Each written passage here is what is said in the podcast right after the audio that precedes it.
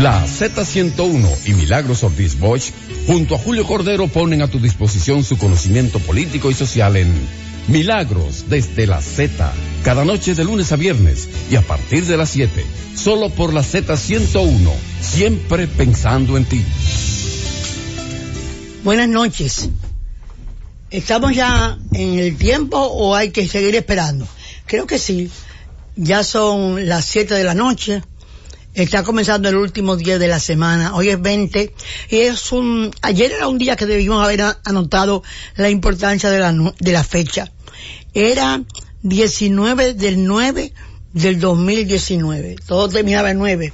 Felizmente como los días van cambiando, hoy estamos a 20 del 9 del 19 pero ese viernes, último día de la semana, y estamos esperando una llamada que queremos conversar hoy al iniciar el programa con don Orlando Jorge Mera, porque es importante para nosotros conversar sobre el tema este de las notificaciones que han hecho a los ministros jefes de campaña.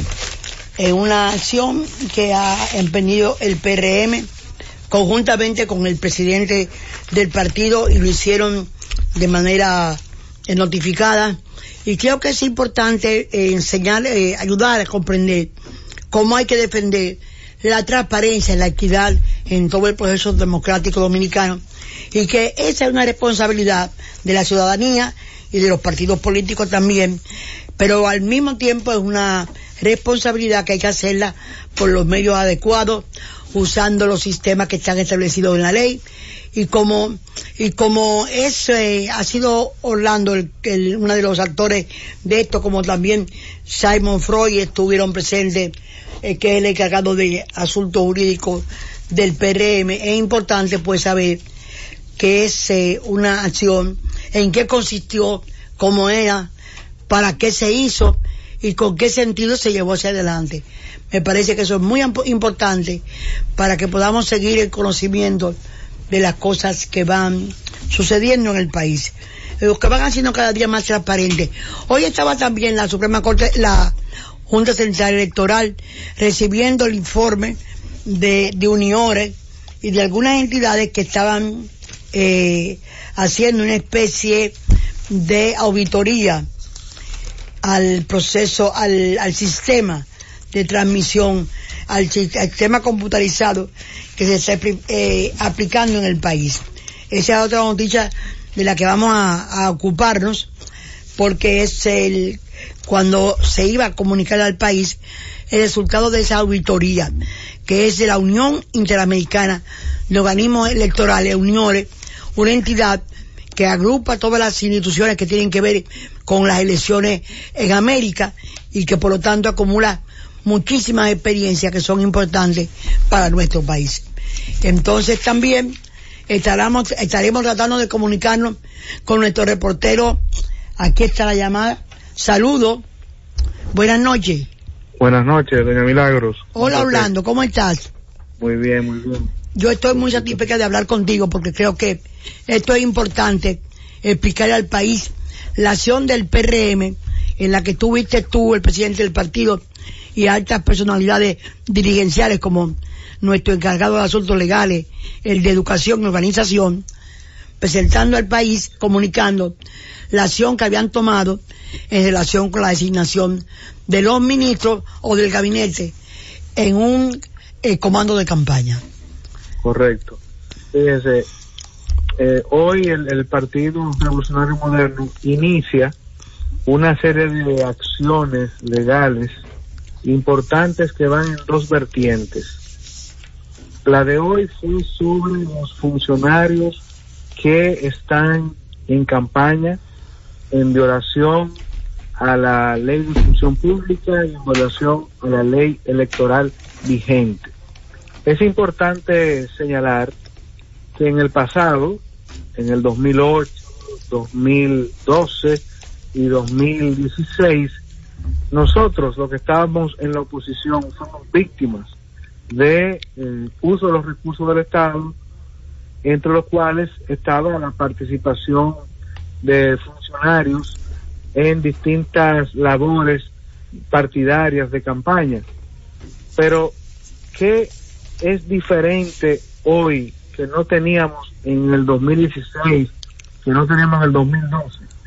Bueno, dos cosas. Una, no teníamos la ley de partidos, la ley orgánica electoral vigentes actualmente en estos momentos. Y segundo, tampoco teníamos los tribunales especializados, Sí, sobre todo el Tribunal Superior Electoral, que está para conocer y atender estos reclamos.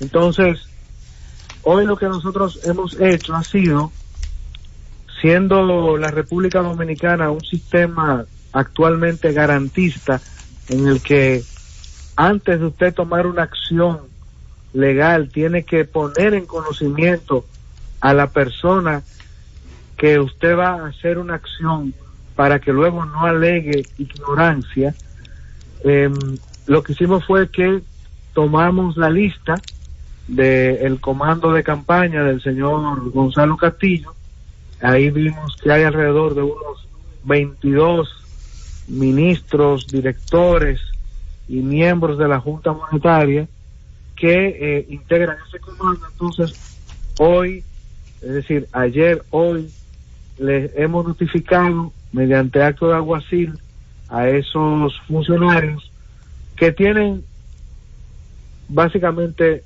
una opción, o toman licencia o eh, renuncian a sus funciones, o de lo contrario, el Partido Revolucionario Moderno va a accionar legalmente en contra de ellos, porque está muy claro de que hay una violación tanto a la ley de función pública, que en su artículo 80 establece entre las prohibiciones eh, no hacer, los funcionarios no pueden hacer participación de pol- eh, en campañas políticas, ni hacer discursos, ni participar en actividades de recaudación de fondos. Y por otro lado, la ley electoral que claramente sanciona como delito electoral al funcionario que eh, se inmiscuye en actividades electorales en todo el proceso electoral, lo cual puede afectar el proceso electoral. Entonces, básicamente eso es lo que hemos hecho hoy. Eh, hemos notificado también a la Junta Central Electoral solo para fines de su conocimiento, para que sepa que, que estamos en esas actividades y esperamos ya la próxima semana, entonces vamos a continuar con ese proceso. Bueno, eso indica que entonces habrá, de acuerdo con la, con como se, se actúe, habrá nuevos pasos, ¿verdad? Porque como tú Correcto, indicas, correcto. esto es una, una parte del de, de derecho garantista que funciona en la. República Dominicana, ¿verdad?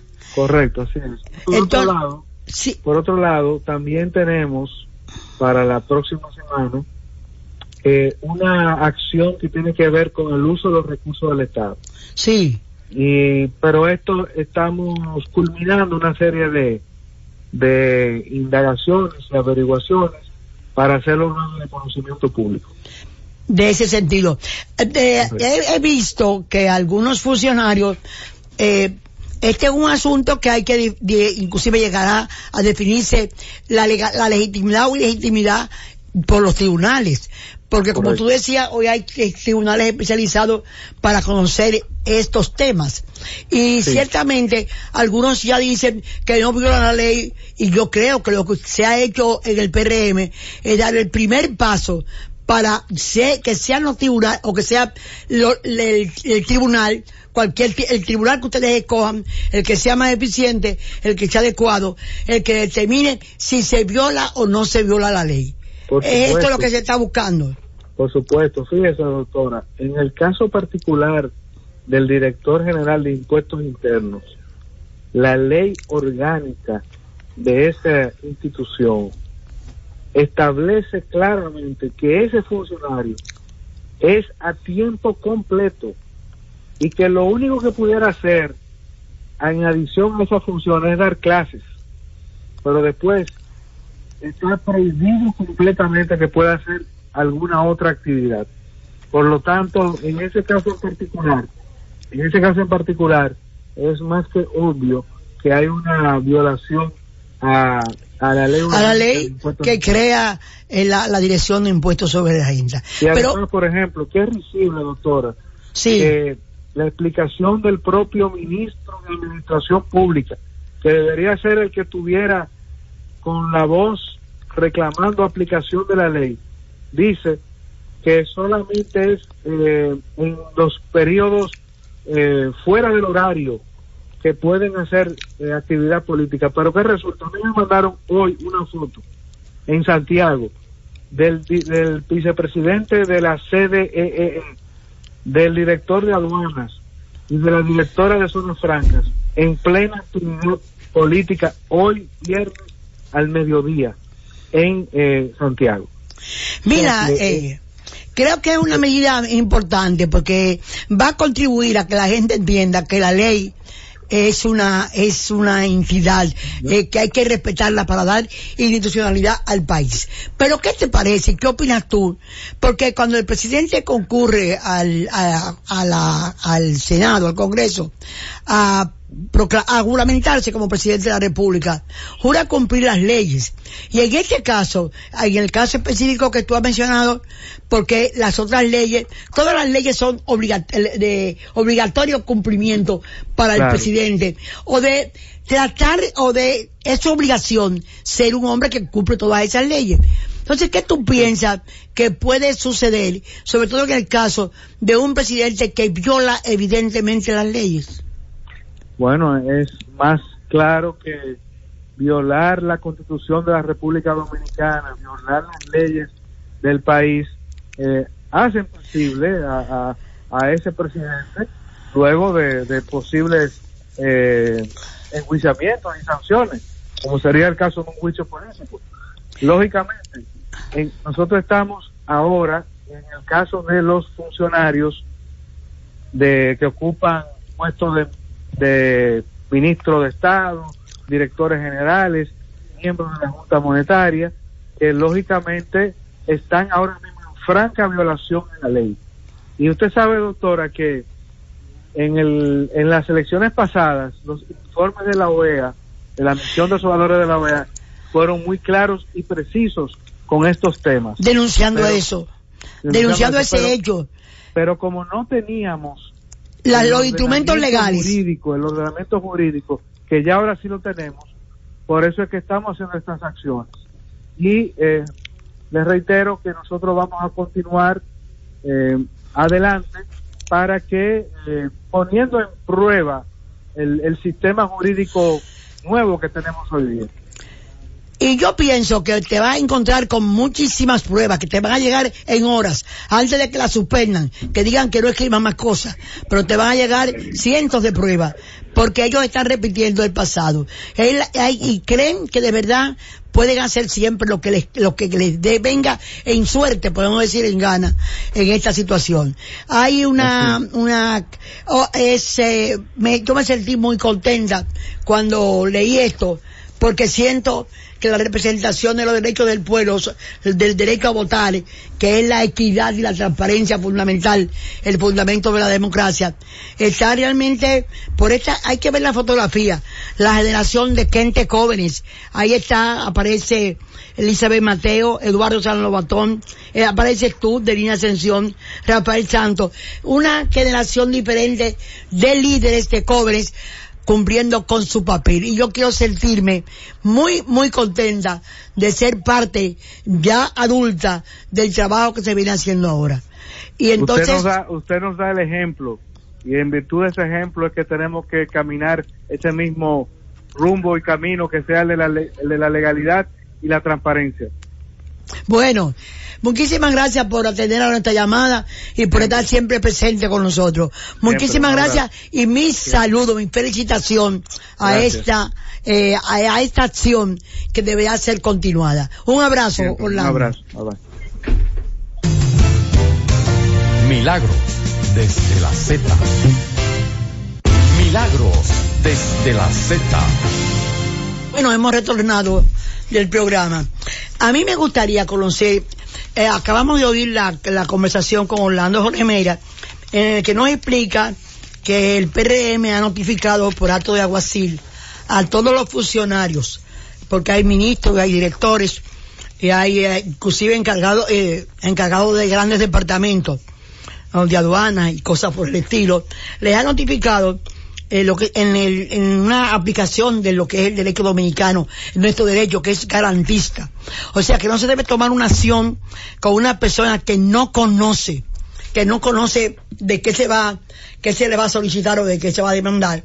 Eh, eh, se ha notificado a toda esta gente e incluso se ha llevado a la Junta Central Electoral para que se conozca, pidiéndoles, exigiéndoles o solicitándoles que se renuncien de sus cargos, que pidan licencia o que dejen el cargo, porque si no el partido va a actuar eh, del derecho. Explicaba Orlando Jorge Mera que esto es posible hoy porque está consagrado en la ley de, de partidos políticos, la 3318, y también en la 1519, que es la ley que regula el régimen electoral.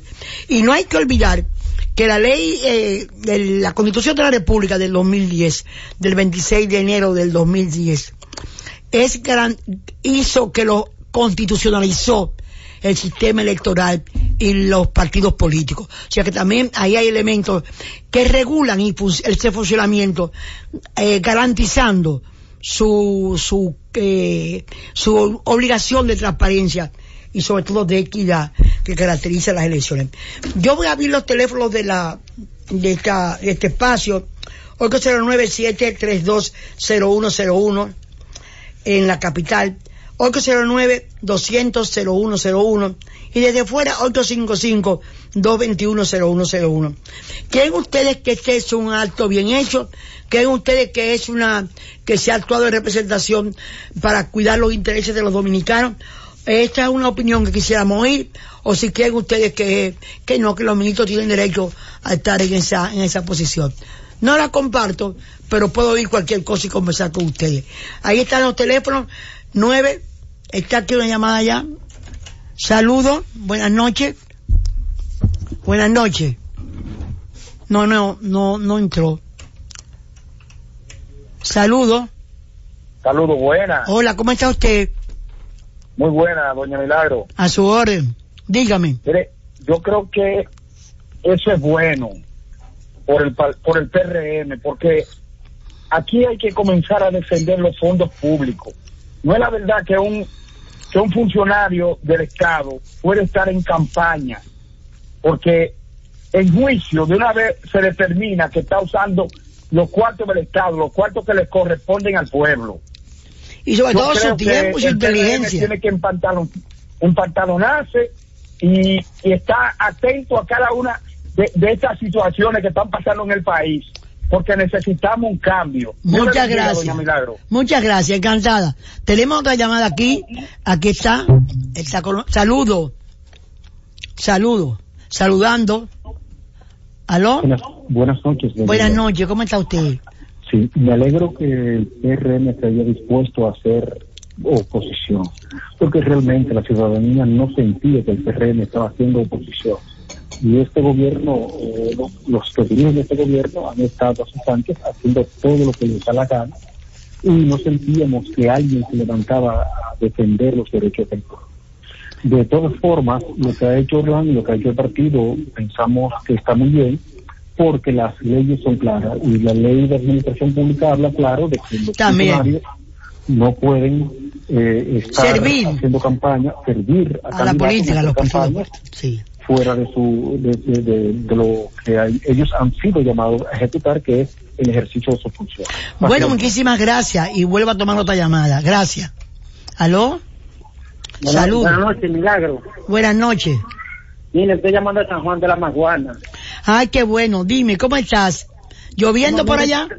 Sí, está cayendo un chubasquito. Qué bueno, qué sí, bueno. Tenía como dos días lloviendo repetido. Qué bueno. Dime, Sí, querido. mire, eh, yo quería que ustedes pudiera eh, una cita con el ministro de Agricultura porque yo tengo que hacer... Ah, no, pero ahora yo estoy en eso. Ahora yo, eh, yo será en los días más adelante porque ahora estoy con un programa de, con, hablando con la gente de una opinión diferente. Así que mi querido, un abrazo, le mandaremos el mandado, pero hay que llamar otro día. Gracias, eh. Muchas gracias. El lunes yo puedo ir por allá el lunes. Vamos a, a- no del viaje porque tú no sabes a veces si viene o no viene. Saludos, muchas gracias. Saludos. Buenas. buenas noches. Buenas noches. Encantado, doña. ¿Cómo está usted? Ah, Encantada. Bien, mire, eh, le, le, le hablo a un PLD y ya, ya nosotros estamos altos del PLD. Hay que sacar a esa gente de poder ya. Ah, pero hay que sacarlo con la ley, hay que sacarlo con mismo, todas las sí. cosas adecuadas. ¿verdad? Bueno, pues mucho gusto, gracias por la llamada. Encantada, gracias. Vamos a ver si... Sí, bueno. Saludos. Eh, sí, bueno. Dígame. Siendo nosotros eh, isleños, no se justifica que con 500 años de civilización aquí todavía haya problemas de agua. Alvarito Albero ha planteado con la planta desalinizadora se resuelve el problema para siempre de la escasez de agua. Yo creo que, que a Alvarito hay que hacerle caso eh, en eso. Sí, a todas las personas que ofrezcan una solución a problemas que le venimos arrastrando hace muchos años, hay que poner el caso. Y me siento muy orgullosa que sea desde la sexta. Muchas gracias por su encantada. Buenas. ¿Aló? Saludos. Dígame. Hello. Doña Milagro, es de aquella la vea que le hablo. ¿Qué? Héctor, Héctor Marte. Mire, Dime, Héctor. yo no voté, yo tengo dos elecciones que no voto. Porque los políticos, lamentablemente, con algunas excepciones, eh, le han fallado a este país. Pero mire, yo si Dios me tiene vivo, voy a votar para sacar el PLD porque estamos hartos del PLD. Bueno, pero estamos preguntando una cosa. De eso estamos más o menos seguros. Pero queríamos hablar de otro tema. Saludos. Saludos. Saludos. Se cortó la llamada. Buenas. Bueno, Saludos. milagro. ¿Cómo está? La última, la última vez que, sorpresa, el presidente y el candidato al municipio de Salinas y Saladillo, Sí. de unos proyectos, y no han vuelto más nunca. Esos dos charlatanes. Ay, no le digas así. Dile, dile, dile, que se fueron y se olvidaron, pero, y que vuelvan pronto. Bueno, un abrazo, encantada. Gracias. ¿Aló? ¿Saludo? Saludos, buenas, señora. Un honor. No, no se oye. ¿Aló? Buenas noches, doña Milagro. Estamos tomando la última llamada porque vamos a entrar en un tema de, de programa muy interesante para la sociedad. Dime, ¿qué Correcto. opinas tú? Dos puntitos. Ah, opino que era desde aquí de la, estoy hablando de ma- West Palm Beach, Florida, y solamente para decirte que tú eres la muestra que se puede hacer una política honesta. Y Bueno. lo otro, una pregunta que tengo para ti. Sí. Tú no sé si tú has estado en la Florida últimamente y ves que aquí el gobernador puso una ley hasta el 2024 para que todas las casas eh, tuvieran lo que es paneles solares. Entonces la pregunta mía es, ¿para qué se invierte tanto dinero en algo que va a ser obsoleto en 10 años? Eso es lo que hay que buscar. Buscar cómo organizarnos hacia el futuro para vivir todo mejor. Bueno, quiero los micrófonos porque tengo, llegó el tiempo de hacerlo. Y muchas gracias por sus comentarios, que siempre nos enseñan mucho. Milagros desde la Z. Milagros desde la Z. Bueno, Julio, nuestro reportero desde Inglaterra, desde Londres, el señor Julio Cordero, está ahora acercándose a nosotros eh, para comunicarnos e informarnos algunas noticias desde Inglaterra. Julio, los micrófonos son tuyos. Bueno, bueno, buenas noches, doña Milagro, a, a todo nuestro público que siempre nos sigue. Lo primero es decir que subieron todos los combustibles. 1.90 la gasolina, 2.90 el gasoil regular, 1.80 el gasoil óptimo, 1.90 el Actur, 2 pesos el querosene, 60 centavos el GLP, el gas natural se quedó igual. De martes a martes el barril de petróleo subió 91 centavos, la tasa del dólar subió 13 centavos de martes a martes y la gasolina como producto terminado subió 7 centavos. En estos momentos, hace apenas 5 minutos, la Casa Blanca anunció que va a mandar tropas al Medio Oriente como respuesta al ataque a Arabia, Arabia Saudita. Eso indiscutiblemente que va a disparar o, o que por lo menos en los primeros días va a disparar el precio de, del barril de petróleo, sí. crea una tensión. Y bueno, eso, el, el presidente Trump había estado ambivalente, pero finalmente el, el secretario de Defensa, Mark Este, anunció, acaba de anunciar Estados Unidos va a mandar tropas al Medio Oriente en respuesta al ataque la semana pasada de Arabia Saudita. No se especificaron detalles, no se especificó cuántas No dijeron si era de vacaciones. No dijeron si era de vacaciones. Es que fueron para allá. Sigue. Fueron para allá, exactamente. Bueno, en, el mundo entero, hoy los estudiantes se tomaron el mundo por el cambio climático. Yo participé ¿eh? en la, sí, juventud, muchachos. Qué hermoso, qué hermoso yo participé en la marcha de aquí, que obviamente no fue tan exitosa como la de Nueva York, pero el mundo entero. El mundo entero. el, mundo entero Ciudades pequeñas, grandes. Los niños eh, luchando por el por, la, por la, el ambiente y denunciando lo que nos está pasando con el descuido de la tierra. Exacto. En, en Israel ya terminaron de contar y el presidente, el primer ministro Netanyahu sacó dos votos menos, dos, dos eh, asientos en el Parlamento menos que el señor Gantz, que es su contrincante, y a Víctor Lieberman, que es la, extrema derecha, pues ha dicho que no va a apoyar a, a Netanyahu. Entonces, esa es una negociación que está pendiente, de esta manera Israel es importante en el mundo, no solamente por su tamaño, sino por su... Por el sitio donde está y el conflicto. exactamente, efectivamente. Yo sé que usted tiene una invitada de lujo hoy, sí. así que yo el lunes ya estaré de regreso en el programa. Precisamente hay, el New York Times publica en el día de hoy que hay un, un programa eh, que generó el, el, Departamento de Defensa para prevenir el suicidio eh, de, los, de los veteranos. Es decir, hay un incremento del suicidio en el mundo entero. Yo sé que ese es un tema que tanto a usted como a mí me preocupa y por eso hemos invitado a, la doctora Angie Santana. Así que desde Londres está con nosotros. Bueno, un abrazo, Julio. Buen viaje. y saludos a la familia ya.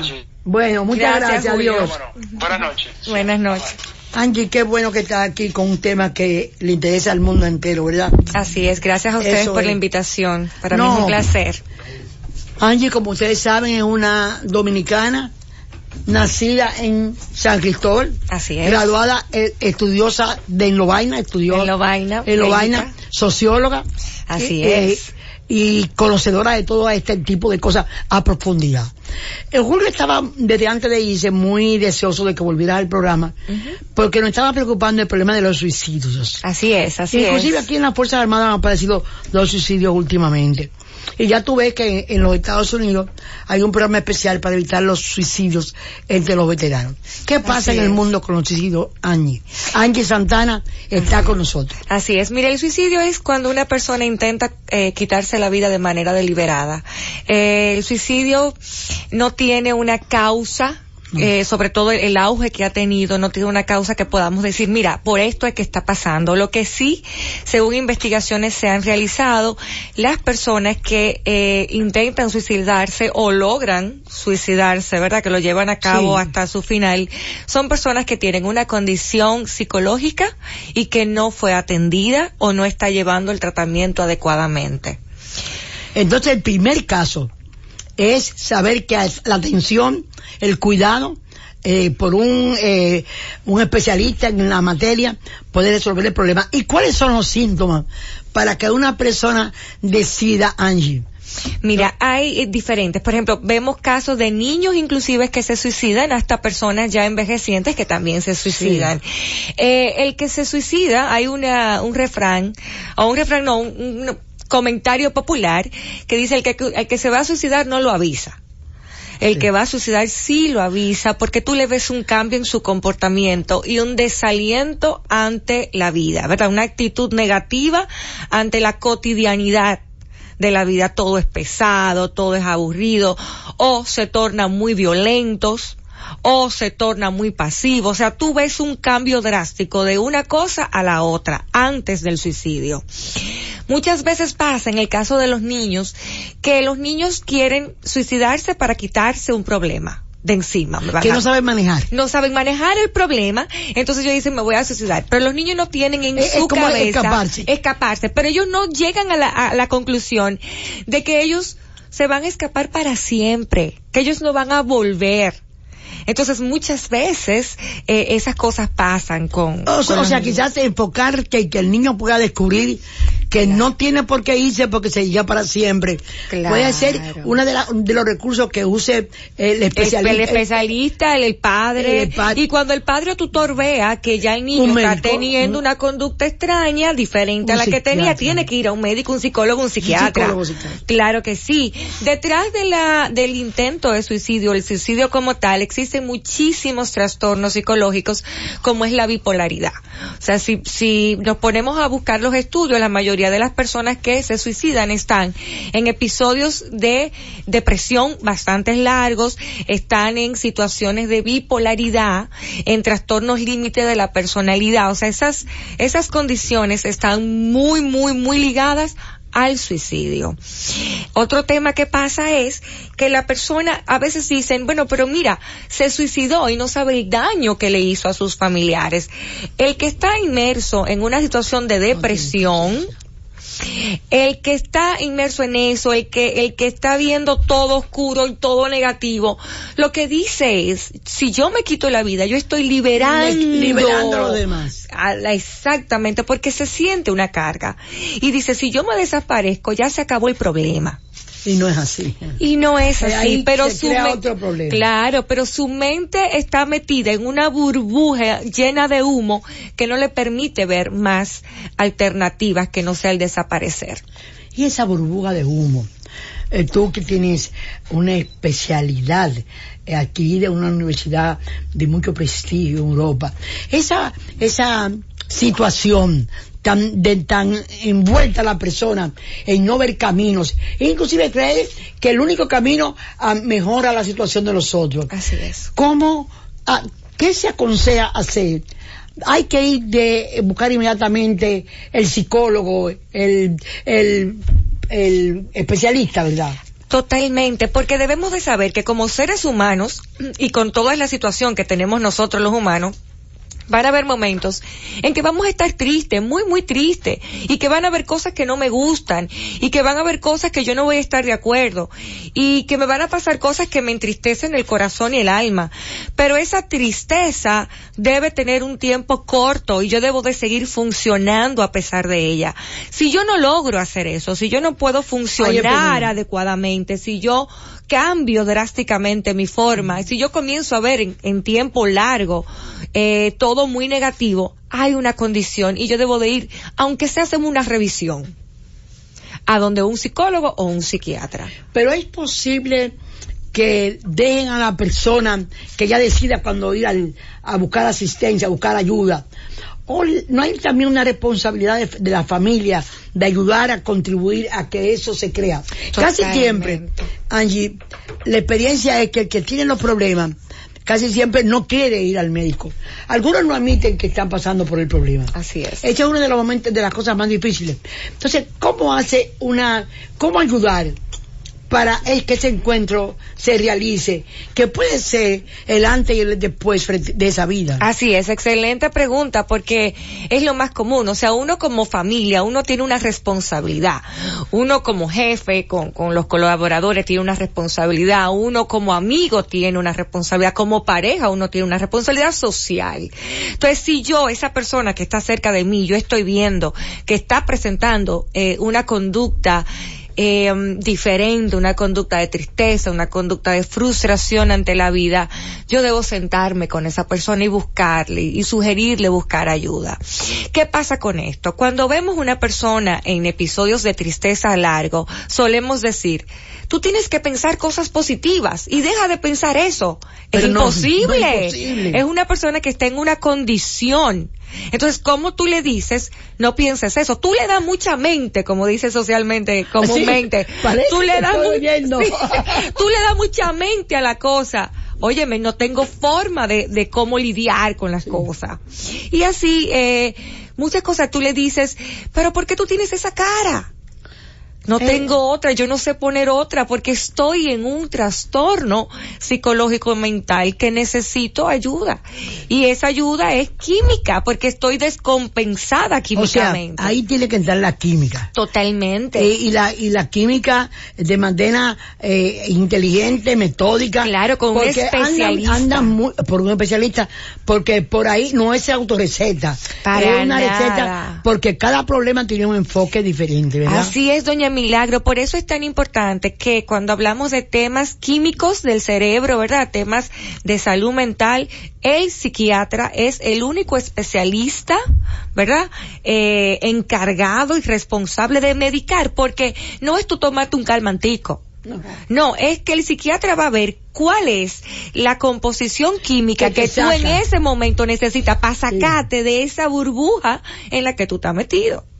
Es casi como un cohete para salir de Así mismo, y es necesario porque se trabaja con, como coadyuvante tanto la, la química, la medicina que lo hace el psiquiatra, como nosotros los psicólogos que lo que hacemos es psicoterapia. Pero cuando una persona está inmersa en una situación de depresión, de trastornos, límites de la personalidad, de bipolaridad, por No es, ejemplo, la de- no es psicoterapia. no, porque no va a estar, ese cerebro no va a estar preparado para eh, eh, retener la psicoterapia. Pero una cosa que te quiero preguntar, porque eso sí que ahora para mí es muy interés, que la gente, los, los que nos escuchan, aprendan estas cosas. ¿Qué diferencia hay entre un psicólogo y un psicoterapista?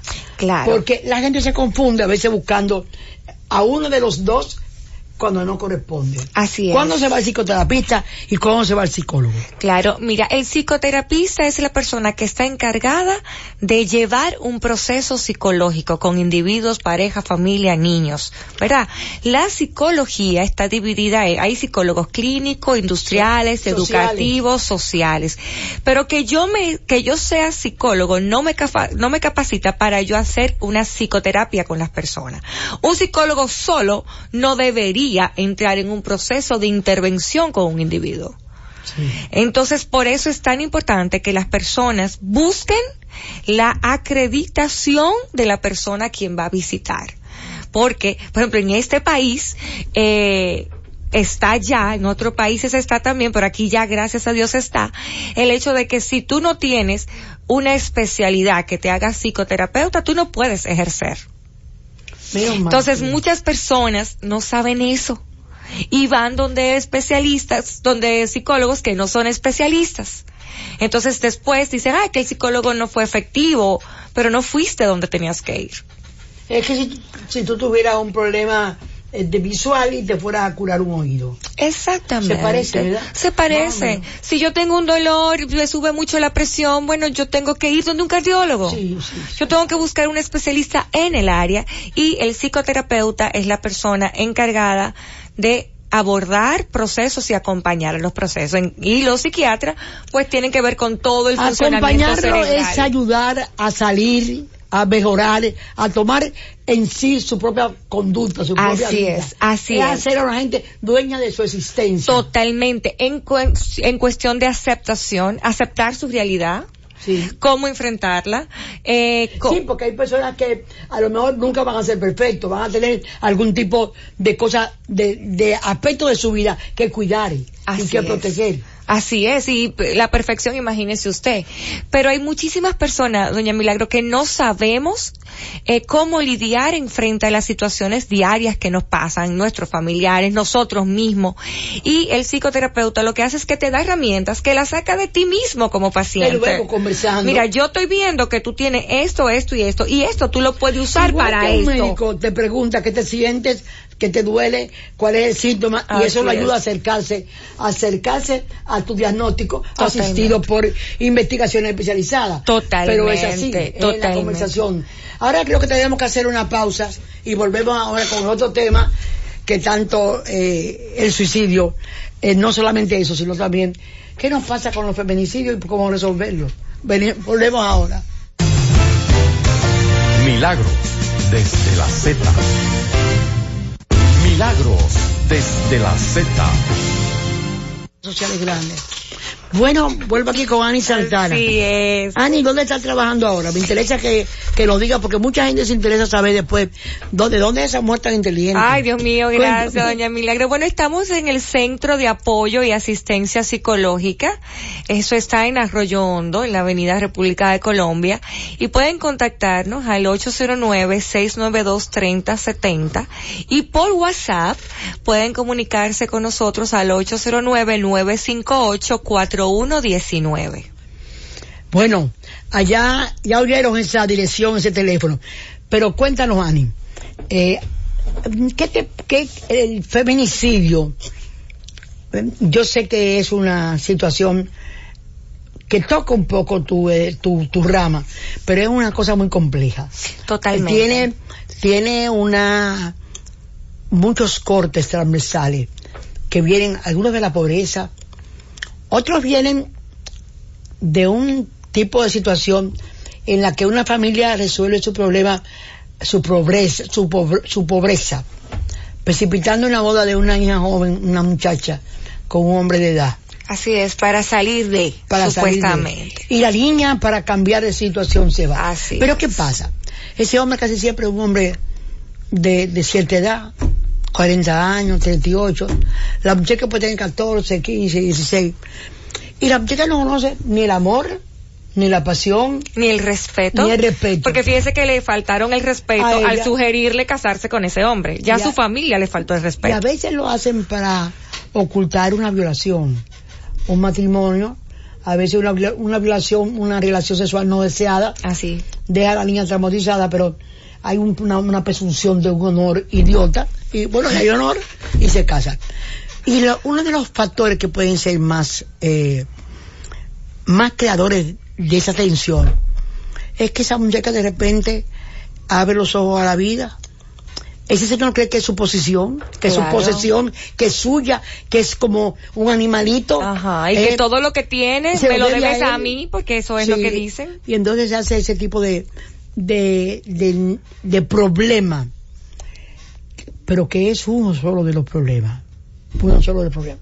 Hay en el país una un deseo de hacer una ley, o se discute, de evitar las, los matrimonios que no sean posibles sino después de los 18 años.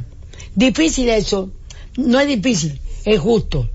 Si hubiera un sistema de educación que, vele por eso. que vele por eso, que prepare a los niños para eso, que los eduque sobre su porvenir, sobre su formación, los estudios. El, el cuidar su cuerpecito, aprenderlo a cuidar. Así o sea, es. una necesidad de educación sexual que no tiene que ver con problemas de, de, de- de ideológico, sino tiene que ver con un problema de embarazo prematuro. Claro, es un, es un trabajo preventivo, Preventivo. no tan solo para el embarazo, como usted dice, sino también Quisiera- para, para yo respetar mi cuerpo y alargar lo más posible la actividad sexual, por lo que eso puede traer. Sí, pero yo quiero oír tu opinión sobre esto. Mire, lo que usted menciona eh, pasa y, y usted lo sabe y todo el que no está oyendo lo sabe, eh, más común de lo que podemos imaginar. Y es una vía rápida de yo poder hacer que mi hija y mi familia salga para adelante, porque es lo como lo presentan. Pero eso más que eh, cualquier otra cosa es un abuso al menor. Es un abuso porque estamos hablando que una muchacha de 14, 15, 16 años no tiene idea en lo que se está metiendo y es responsabilidad del tutor, padre o madre, eh, advertir y, prevenir que esto pase. ¿Ok?